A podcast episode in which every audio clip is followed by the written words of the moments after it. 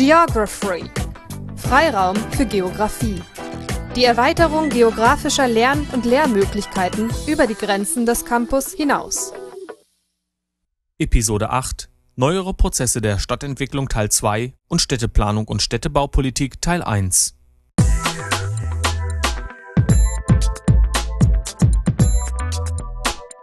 Geography Overview. Ein herzliches Willkommen zur achten Episode des Geography Podcasts für Siedlungsgeografie. Bereits an dem relativ langen Titel der heutigen Episode haben Sie gehört, dass wir inhaltlich heute einige Sprünge zu machen haben. Damit dabei der rote Faden nicht verloren geht, der sich durch den gesamten Podcast zieht, hier einige Vorbemerkungen. Episode 7 hat sich bereits eingehend mit den neueren Prozessen der Stadtentwicklung befasst. Nach den Ausführungen zur Verstädterung bzw. der Urbanisierung haben Sie gehört, wie sich das Stadtgebiet in Kernstadt und suburbanen Raum aufspaltet und wie sich die räumliche Abgrenzung einzelner Bevölkerungsgruppen zeigt. Stichwort Segregation. Um bei den Prozessen fortzufahren, die innerhalb der Städte ablaufen, wird Report 1 den Prozess der Gentrification beschreiben. Zuzüge und Abwanderungen der Einwohner, die Aufwertung der Bausubstanz und so weiter sind hier wichtige Begriffe. Aber haben Sie sich eigentlich schon einmal die Frage gestellt, weshalb es so zahlreiche Untersuchungen zum städtischen Raum gibt, wie die Forschungsfelder der Segregation, Gentrification oder Suburbanisierung zeigen? Weshalb interessieren Sie sich für Siedlungsgeografie? Was macht die ganze Sache so spannend? Um diese Fragen zu beantworten, hören wir zuallererst in das Chicago der 1920er Jahre hinein. Die Primary Literature wird beschreiben, was unter der Chicagoer Schule zu verstehen ist und welche Ziele ihre Forschungen gehabt haben. Außerdem werden darin unterschiedliche Modelle der Stadtgliederung aus der Zeit von 1925 bis 1945 aus den USA vorgestellt. Danach folgt, wie bereits angekündigt, der erste Report mit seinen Ausführungen zur Gentrification, was die Beschreibung der Prozesse abschließt, die zur Stadtentwicklung beitragen. Ab dem zweiten Report hören Sie dann einer anderen Thematik zu, die sich jetzt viel mehr auf die Planung von Städten und die Städtebaupolitik bezieht. Denn es ist doch klar, wenn man schon solche zahlreichen Studien zu den innerstädtisch ablaufenden Prozessen durchführt, es so viel darüber zu sagen gibt, dann muss dieses Wissen doch auf irgendeine Weise umgesetzt werden. Anhand des Konzeptes der sozialen Stadt werden Sie also hören, wie die Erkenntnisse Einfluss finden in die Städteplanung und die Städtebaupolitik. Einen groben Überblick über die Leitbilder der Stadtentwicklung im westlichen Deutschland im 20. Jahrhundert liefert abschließend dann noch Report 3. Damit haben wir den ersten Teil der Städtebaupolitik abgeschlossen. In der nächsten Episode dieses Geography Podcasts zur Siedlungsgeografie werden wir direkt daran anknüpfen, wenn es zu klären gibt, wie die Bauleitplanung funktioniert, was genau Bebauungsplan und Flächennutzungsplan zeigen, wie die Stadt gegliedert werden kann, was man unter Stadtmarketing versteht und welche Merkmale für eine deutsche City typisch sind. Aber zunächst über den großen Teich und zurück in der Zeit hinein in das Chicago der 20er Jahre. Also los!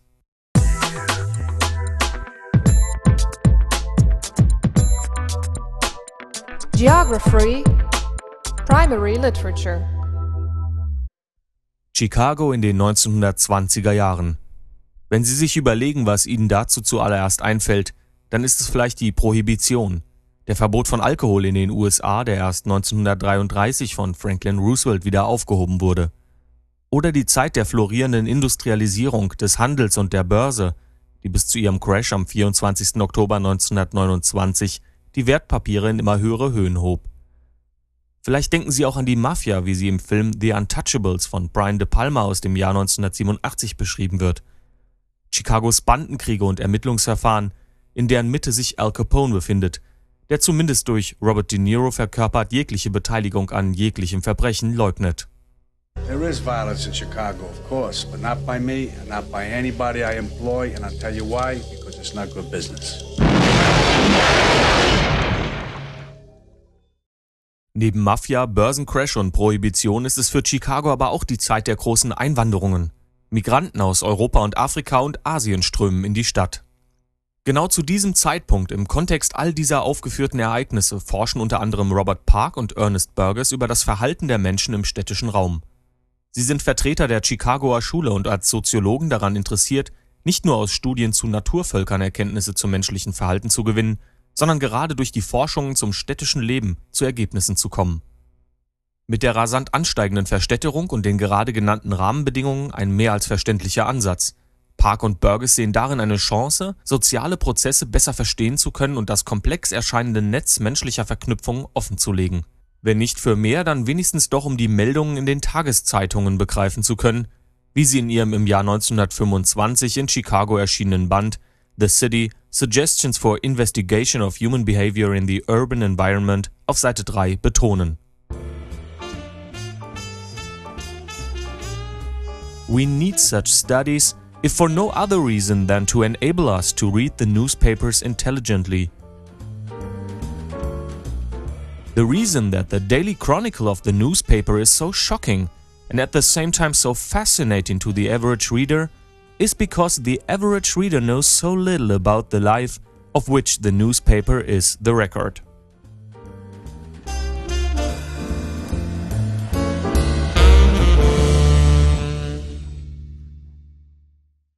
Bei ihren Studien arbeiten Park und Burgess hauptsächlich zum sozialen Wandel in Chicago. Die Migranten spielen dabei genauso eine Rolle wie deren Traditionen und Kultur. Neben den Ausführungen zum Race Relations Cycle von Park, mit dem er als klassischer Vertreter des Melting Pot Konzeptes gesehen werden muss, in Episode 7 haben wir bereits darüber gesprochen, stellt Burgess sein Modell der konzentrischen Kreise auf, das die räumliche Verteilung unterschiedlicher sozialer Gruppen im Stadtgebiet beschreibt.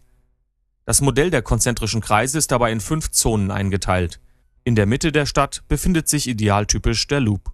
Heute sprechen wir vom CBD, dem Central Business District, also dem Sitz von Unternehmen aus dem tertiären Sektor wie Banken, Versicherungen, der Börse und so weiter. Um den Loop liegt kreisförmig die Zone in Transition, ein Gebiet, das sich in stetigem Wandel befindet. Es ist der Wohnort von status niederer Bevölkerung, meist Migranten der ersten Generation. Gerade in Chicago angekommen, siedeln sie sich in voneinander segregierten Gebieten wie Chinatown, Little Sicily, dem Ghetto oder in der Underworld an. Nach außen hin schließt sich die Zone of Working Men's Homes an, das Arbeiterwohngebiet. Hier wohnen Personen, die meist schon die zweite Einwanderergeneration darstellen, einen Beruf haben und nicht mehr so stark ethnisch segregiert leben. Es gibt zwar noch Viertel wie Deutschland, aber auch eine allgemeine Two-Flat Area. Typisch für US-amerikanische Städte steigt der Sozialstatus, das Einkommen und so weiter mit der Entfernung zum Stadtzentrum an. Man spricht von einem ansteigenden Sozialgradienten. Dementsprechend leben und wohnen die noch besser situierten Einwohner in der Residential Zone, in Einfamilienhäusern oder Apartmenthäusern, die zum Teil nur den Bewohnern selbst zugänglich sind. Hier streifen wir bereits die Thematik der Gated Communities, die in Episode 11 noch eine größere Rolle spielen wird. Durch alle bisherigen Wohngebiete zieht sich der Black Belt, ein schwarzer Gürtel. Je nach sozialer Schicht unterschiedlich wohnt dort ethnisch abgetrennt die einkommensschwache oder einkommensstärkere schwarze Bevölkerung. Beschlossen werden die konzentrischen Kreise von der Commuters Zone, in der die Pendler leben. Sie fahren von ihren Bungalowsiedlungen und ähnlichem aus in den Loop, um dort zu arbeiten.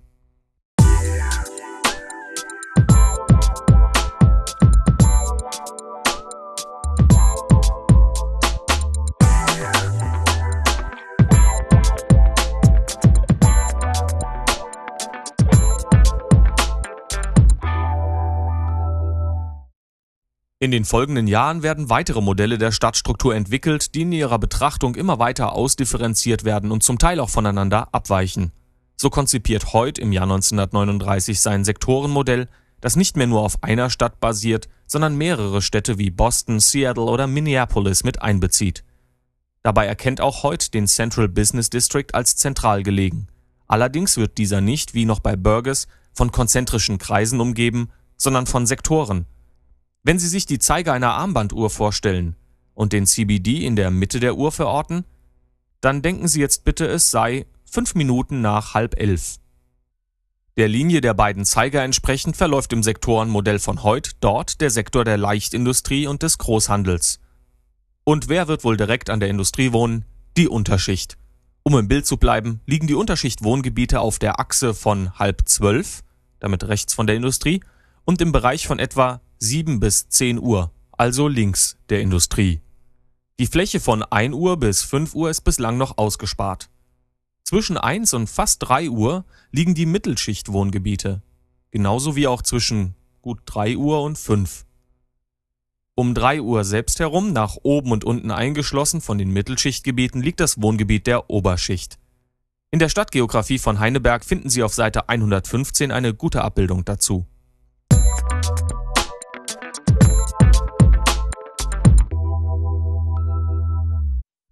Abschließend ist noch das Mehrkerne-Modell von Harris und Ullmann aus dem Jahr 1945 zu nennen. Die Autoren gehen davon aus, dass eine Stadt aufgrund ihrer unterschiedlichen Nutzungen immer zu einer mehrkernigen Stadtstruktur kommt. Es existiert nicht nur ein einzelner CBD, in dem sich der gesamte tertiäre Sektor befindet, sondern auch mindestens ein, wenn nicht gar mehrere Subzentren mit ähnlichen Funktionen. Die Leichtindustrie liegt als Rechteck direkt neben dem CBD, um sie herum finden sich die Unterschichtwohngebiete. Ebenfalls als Rechteck skizziert leben die unteren Sozialschichten also ähnlich wie dem Modell von Hoyt im direkten Anschluss an den CBD und die Industrie. Harris und Ullmann sehen die Oberschicht aber nicht von den Mittelschichtgebieten umschlossen. Die Mittelschicht lebt nach dem Mehrkerne-Modell im Anschluss an die Unterschichtgebiete und einen Teil des CBD. Auf ihrer anderen Seite grenzt dann eben die Oberschicht an, die damit weiter vom Zentrum entfernt ist. Zwischen beiden kann dann gegebenenfalls noch ein Subzentrum zu finden sein, auch gibt es von der Stadt losgelöste Suburbs, Vororte der höheren Schichten sowie die ausgelagerten Gebiete der Schwerindustrie. Auch zum Mehrkerne-Modell findet sich bei Heineberg eine gute Abbildung.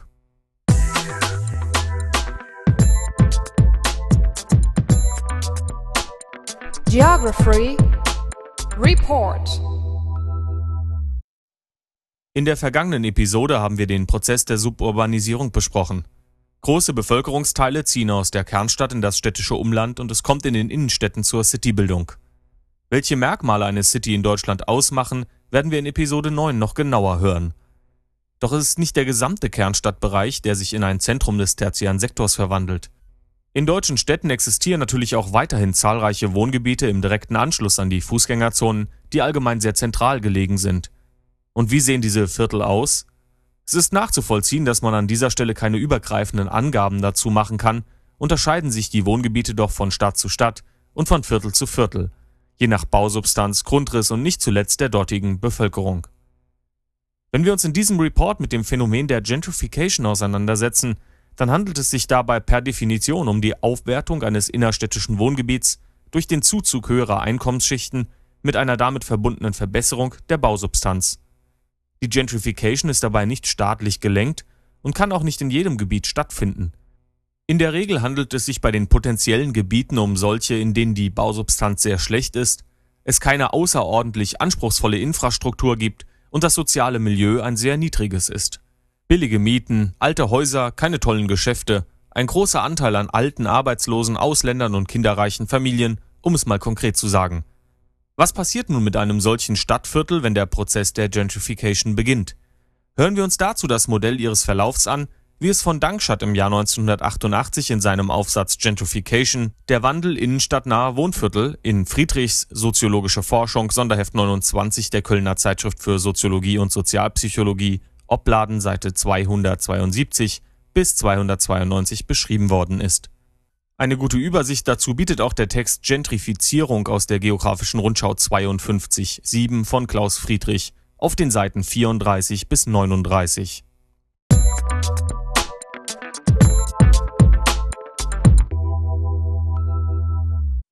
Erstens Invasion der Pioniere Teil 1 Aufgrund der günstigen Wohnungspreise und der zentralen Lage des Wohngebiets ziehen Pioniere zu.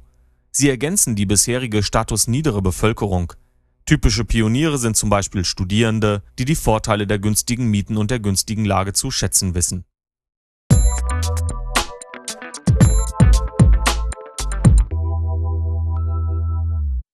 Zweitens Invasion der Pioniere Teil 2 Mit der Zeit eröffnen neue Kneipen und Geschäfte, die für die Zielgruppe der Pioniere interessant sind. Dies zieht weitere Bevölkerung dieser Gruppe an, unter anderem auch Künstler und Alternative. Es entstehen die ersten kleinen Galerien und Bioläden. Die alteingesessene Bevölkerung zieht verstärkt aus diesem Gebiet aus.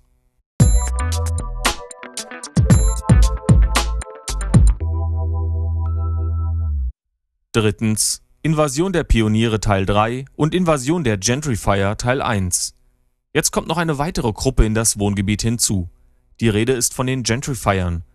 Gentrifier sind Personen aus der statushohen Bevölkerung, die durch den mittlerweile entstandenen Schick der Gegend und das Angebot der Geschäfte angezogen werden. Die statusniedere Bevölkerung wird jetzt verstärkt durch Pioniere und Gentrifier verdrängt.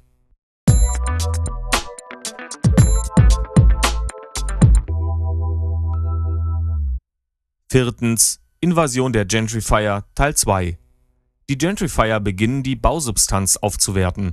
Es kommt zu Luxussanierungen. Alte Fenster werden zum Beispiel durch doppelt isolierte Scheiben ersetzt, eine Badewanne ergänzt die Dusche und so weiter.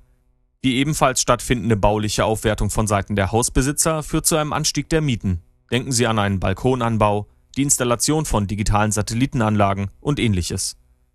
Alles weitere Gründe für den Wegzug der unteren sozialen Schichten und auch einiger Pioniere.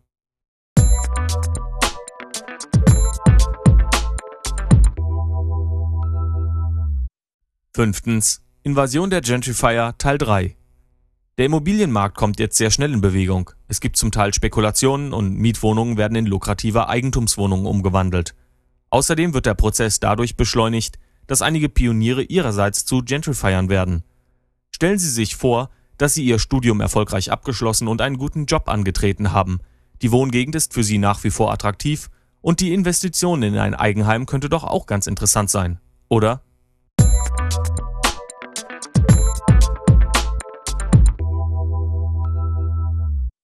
Damit ist die Gentrification abgeschlossen.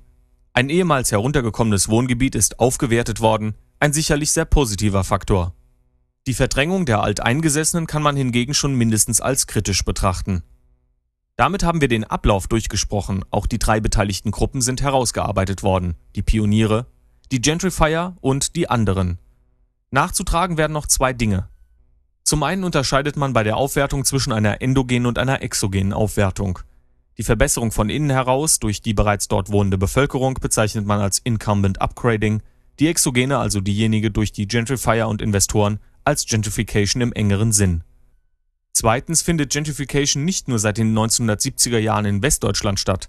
Das beste Beispiel dazu findet sich vielleicht in London mit der Aufwertung der London Docks.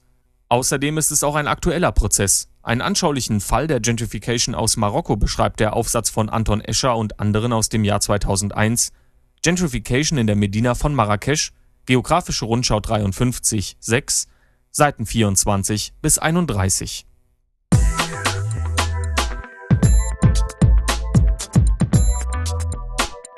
Geography Report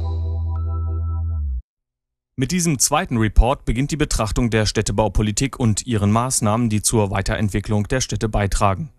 Report 1 hat den Ablauf der Gentrification erläutert und beschrieben, dass im Verlauf der Prozesse ein immer größerer Teil sozial schwacher Bevölkerung ihr ursprüngliches Wohngebiet verlässt. Die Frage, die sich an dieser Stelle doch anschließt, ist folgende.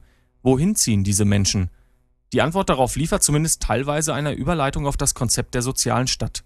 Auf welche Weise? Hören wir es uns an.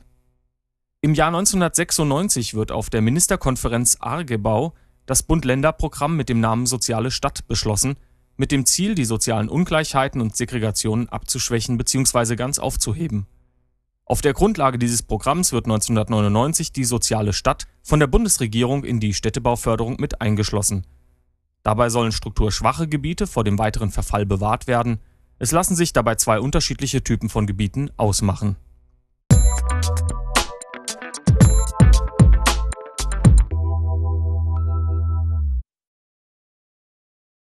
Bzw. innenstadtnahen Wohngebiete.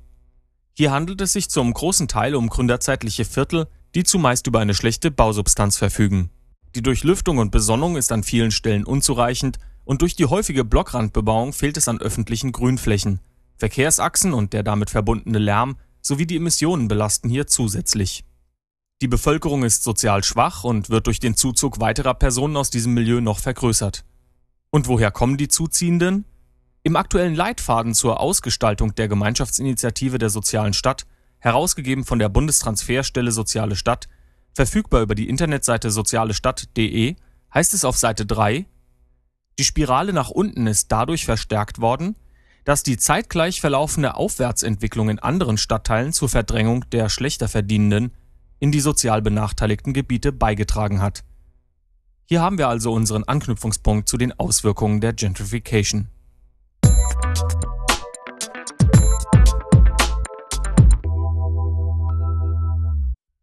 Zweitens die Großwohnsiedlungen und Wohngebiete von Streitkräften. Dass in der Zeit nach dem Zweiten Weltkrieg auch in Westdeutschland zahlreiche Großwohnsiedlungen errichtet worden sind, haben wir bereits in diesem Geography Podcast zur Siedlungsgeografie besprochen.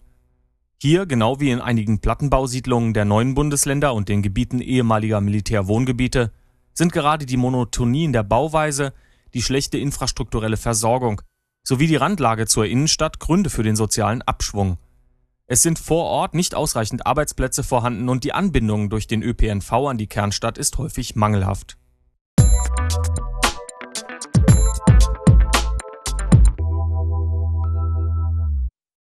Damit sind die Gebietstypen umrissen. Jetzt ist es interessant zu erfahren, welche Maßnahmen eingeleitet werden müssen, um die benachteiligten Viertel aufzuwerten und die sozialen Unterschiede zwischen den einzelnen Stadtteilen nicht noch größer werden zu lassen. Dazu übernehmen Bund und die Bundesländer einen Großteil der finanziellen Unterstützung sowie der Verteilung der bereitgestellten Mittel. Das heißt ganz konkret, auf kommunaler Ebene muss sich zum Beispiel eine Stadt mit einzelnen Problemgebieten für das Programm Soziale Stadt bewerben, um die Förderung zu erhalten. Dazu ist die Datenerhebung zunächst wichtig. Stichworte sind hier Ausländeranteil, Sozialhilfeempfänger, Wohnfläche pro Einwohner, der Bildungsgrad der Bevölkerung und so weiter. Nach Analyse der Daten wird ein Ziel bestimmt, mit dessen Hilfe eine Verbesserung zu erreichen sein soll. Es folgen die Bedarfsplanung und das Maßnahmenprogramm. Beides ganz konkrete Beschreibungen, die sich mit der konkreten Aufwertung des speziellen Gebietes auseinandersetzen. Schließlich folgt noch die Evaluierung des Antrags. Welche Ziele und Maßnahmen im Einzelnen angestrebt werden, kann sehr unterschiedlich sein. Um die unterentwickelten Viertel aber voranzubringen, sind sechs Teilbereiche zu betrachten, in denen man Veränderungen vornehmen kann.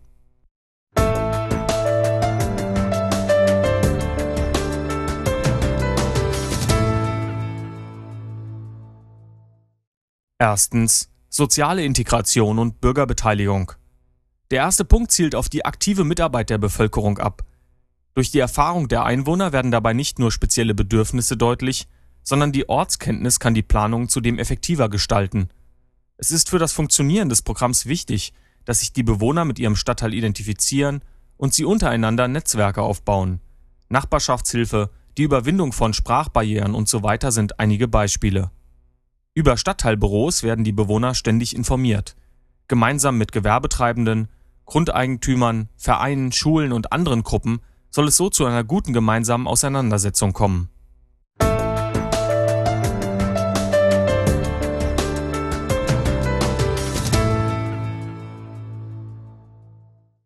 Zweitens Arbeit und Beschäftigung. Wie bereits angeklungen ist, zeichnen sich diese strukturschwachen Gebiete auch durch eine geringe Arbeitsplatzdichte und einen hohen Anteil an Arbeitslosen aus. Somit ist es Ziel der sozialen Stadt, die lokale Wirtschaft zu stärken und die Möglichkeiten zur Weiterbildung und Qualifizierung der Bewohner zu erhöhen. Neben der Schaffung von Arbeitsplätzen vor Ort ist die Einrichtung von lokalen Beratungsstellen eine weitere Maßnahme. Hierbei können gerade Schulen eine vermittelnde Rolle spielen. Denken Sie an Tage der offenen Tür in Betrieben, genauso wie an Projektwochen oder Informationsstunden im Schulunterricht. Um die Ansiedlung kleiner Betriebe zu ermöglichen, können außerdem Gewerbehöfe ausgewiesen werden. Gerade Existenzgründer werden hier mit besonderen Förderungen, günstigen Mieten für Gewerberäume und die Bereitstellung von zum Beispiel gemeinsam nutzbaren Lager- und Verarbeitungsräumen besonders gefördert.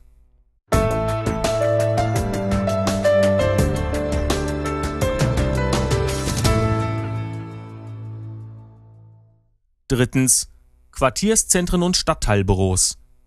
Während das Stadtteilbüro zunächst einmal dazu dient, die Bewohner über die fortschreitenden Maßnahmen des Programms Soziale Stadt zu informieren, das heißt Sprechstunden anzubieten, Informationsmittel auszulegen oder auch in regelmäßig erscheinenden Wurfsendungen über die einzelnen Projekte zu berichten, ist die Herausbildung von Quartierszentren wichtig. Ein neuer Wochenmarkt oder neu geschaffene öffentliche Plätze sollen zu Kommunikationspunkten im öffentlichen Raum werden. Dadurch wird die Vernetzung der Bevölkerung gestärkt und Identifikation mit dem Stadtteil geschaffen.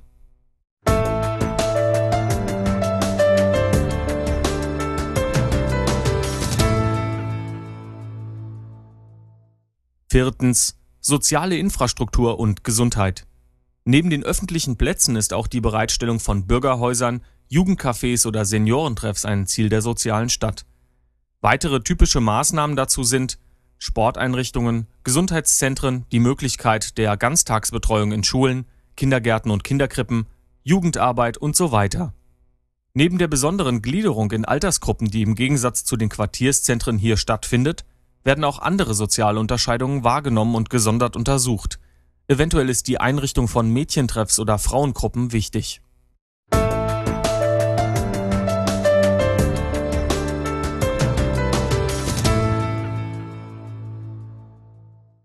Fünftens. Wohnen. Die Verbesserung der Wohnsituation ist einer der Punkte, die einer großen finanziellen Unterstützung von Bund und Land bedürfen. Die Instandsetzung von Bausubstanz, Modernisierung und Umbau sind einige Stichpunkte.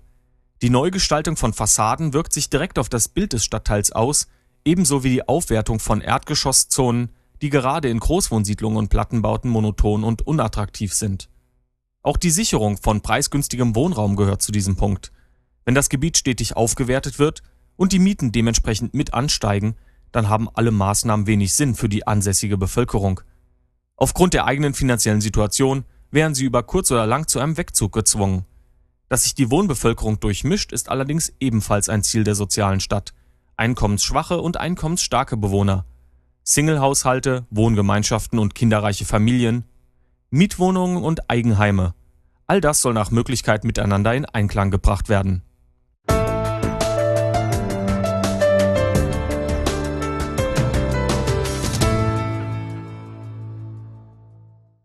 Sechstens. Der öffentliche Raum und die Ökologie. Dass Freiflächen besser genutzt werden sollen, geht bereits aus der Umgestaltung und Anlage von Plätzen oder Grünflächen hervor. Ziel ist hier die Aufenthaltsqualität zu steigern. Wenn Sie sich auf der Straße nicht wohlfühlen, der öffentliche Raum nicht ansprechend gestaltet ist, dann werden Sie ihn als Bewohner eher meiden. Somit sind die Aufgaben hier klar. Neugestaltung von Plätzen und Parks.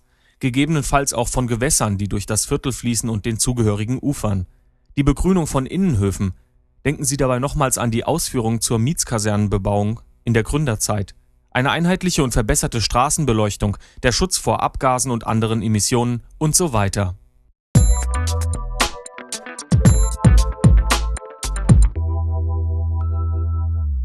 Insgesamt zeigt sich so ein Maßnahmenkatalog, der überaus dicht und weit gefasst ist. Natürlich gelten nicht für jeden Stadtteil dieselben Ziele, und die Umsetzung einzelner Punkte kann gegebenenfalls sogar einigen anderen entgegenlaufen.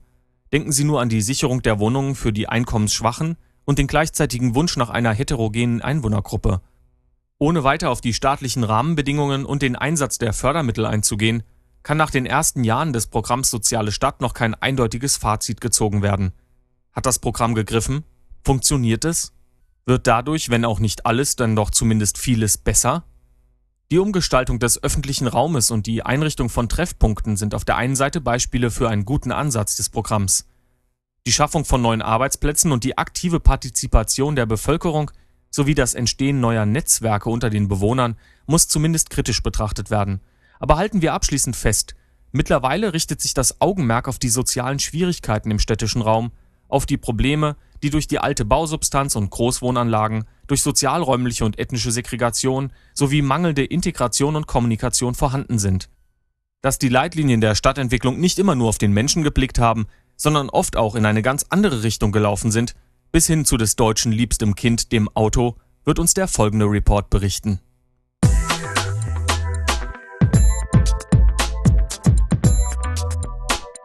Geography Report ein Leitbild ist keine Utopie, kein Szenario, auch keine Prognose, sondern eine Zielvorstellung, an der sich die Standort- und Investitionsentscheidungen der Unternehmen und Haushalte orientieren können. Mit dieser Definition von Seite 166 aus Wolf Gäbes Buch Urbane Räume, erschienen 2004 in Stuttgart, wird genau beschrieben, worum es bei den wechselnden Leitbildern im Verlauf der deutschen Geschichte geht. Es ist eine Zielvorgabe, unter der eine bestimmte Richtung eingeschlagen wird, die aber nicht radikal gegen alles bisherige angeht. Aufbauend auf dem bisher bestehenden Leitbild werden immer neue Akzente gesetzt, je nach Zeit auf die Bedürfnisse der Menschen, der Ökonomie und in aktuelleren Ansätzen auch der Ökologie angepasst. Den Gartenstadtgedanken von Ebenezer Howard haben wir bereits in einer früheren Episode thematisiert, und bis zum Zweiten Weltkrieg ist zumindest noch das Leitbild der funktionalen Stadt zu nennen, das bis heute Auswirkungen auf den Grundriss unserer Städte besitzt. Im Jahr 1933 in der Charta von Athen festgeschrieben, werden danach die Ziele der Trennung von Wohnen, Arbeiten, Freizeit und Verkehr ausgegeben. Diese funktionale Gliederung findet sich aktuell noch zum Beispiel in den Flächennutzungsplänen wieder, die wir in Episode 9 noch genauer untersuchen werden. In der Nachkriegszeit nimmt das Leitbild der gegliederten, aufgelockerten Stadt ebenfalls darauf Bezug, sowie auf den Gartenstadtgedanken. Die Orientierung am historischen Erbe ist ebenfalls bereits bekannt. In den 1960er bis 1970er Jahren kommen vor allem zwei Leitbilder auf, die zur Verdichtung und höherem Verkehrsaufkommen im städtischen Raum führen. Das erste von ihnen ist dasjenige der autogerechten Stadt. Wenn Sie den zeitlichen Rahmen betrachten, dann erkennen Sie hier sehr gut den Ausgangspunkt, der zu einer solchen Zielsetzung geführt hat. Mit der Massenproduktion des Fordismus und dem Automobilboom, der höheren Liquidität der Bevölkerung und dem zunehmenden Individualverkehr soll die Stadt fortan auf die neuen Autos ausgerichtet werden. Mehrspurige Straßen, Verkehrsachsen durch das Stadtzentrum, die Errichtung von innerstädtischen Parkplätzen und Parkhäusern. Auch die Stadtautobahnen entstehen jetzt. Eine Folge davon ist zum Beispiel die starke Belastung der Städte durch Emissionen. Mit dem Leitbild der Urbanität durch Dichte wird der Idee entsprochen, urbane Lebensweise über eine besonders enge Bebauung zu erreichen. Dies zeigt sich sowohl im Flächen- als auch im Höhenwachstum. Die Großwohnsiedlungen sind ein gutes Beispiel dafür und die Planung dieser Wohnanlagen im suburbanen Raum führt, gemeinsam mit der autogerechten Stadt, zu stark ansteigenden Pendlerströmen in die Innenstadt. Erst mit dem folgenden Umdenken, das sich im Leitbild der erhaltenen Stadterneuerung ausdrückt, kommt es Mitte der 1970er Jahre zu einer Verbesserung des Wohnumfeldes in den Städten. Die Erhaltung der historischen Strukturen, die bereits in der Nachkriegszeit wichtig waren, werden erneut fokussiert und mit zum Beispiel dem Denkmalschutzjahr 1975 und den folgenden Fördermöglichkeiten zur Objektsanierung wird durch das Städtebauförderungsgesetz die Modernisierung der alten Bausubstanz vorangetrieben. Ein behutsamer Umbau lässt sich aber nicht immer durchführen und Prozesse wie derjenige der Gentrification entsprechen hier nicht den Zielen. Allerdings kommt es zu dieser Zeit zu einem starken Anstieg der Fußgängerzonen und der weitergehenden Verbannung des Individualverkehrs aus dem direkten Citybereich. Und ab den 1980er Jahren wandeln sich die Leitbilder weiter in diese Richtung. Der Einsatz von energiesparenden Bauelementen wie bei Fenstern oder Dichtungen und die Verwendung von umweltverträglichen Baustoffen sind Ziele des ökologischen Städtebaus. Auch die Verkehrsberuhigung, zum Teil mit der Ausweisung von Spielstraßen und Zone 30 Gebieten gehören dazu. Die Begrünung des öffentlichen Raumes fällt ebenfalls in diese Zeit. Mit dem Ausgang des 20. Jahrhunderts schließlich sind wir beim Leitbild der nachhaltigen Stadtentwicklung angekommen. Was kann man sich darunter vorstellen? Nun, die Umweltverträglichkeit spielt immer noch eine große Rolle. Auch auf den behutsamen Einsatz von Ressourcen wird geachtet. Wie das Programm der sozialen Stadt gezeigt hat, werden der Mensch und dessen Lebensqualität immer wichtiger. Soziale Aspekte werden explizit betrachtet, die Mischung von Nutzungen und Bevölkerungsmilieus wird als Ziel ausgegeben, genauso wie die Sanierung bestehender Strukturen anstelle eines kompletten Neubaus. In der Zusammenschau kann man erkennen, dass die jeweiligen Bedürfnisse der Menschen und die Rahmenbedingungen der Zeit ausschlaggebend für die Entwicklung der jeweils aktuellen Leitbilder sind. Hat jeder ein Auto, soll er damit auch bitte überall hinkommen. Leiden die Gesundheit und das Wohlbefinden der Bevölkerung an der starken Luftbelastung, werden eher Grünflächen und Fußgängerbereiche gefördert. Werden die Wege zwischen den einzelnen Funktionen, wie zum Beispiel Arbeiten und Wohnen, zu groß, versucht man Arbeitsstätten zum einen in die Wohnbereiche zu verlagern, zum anderen auch Wohnraum in zentraler Lage zu schaffen bzw. zu erhalten und schließlich den ÖPNV gegebenenfalls so aufzuwerten, dass die Lebensqualität sowohl der Pendler steigt, als auch die verkehrsbelasteten Innenstädte dadurch entlastet werden.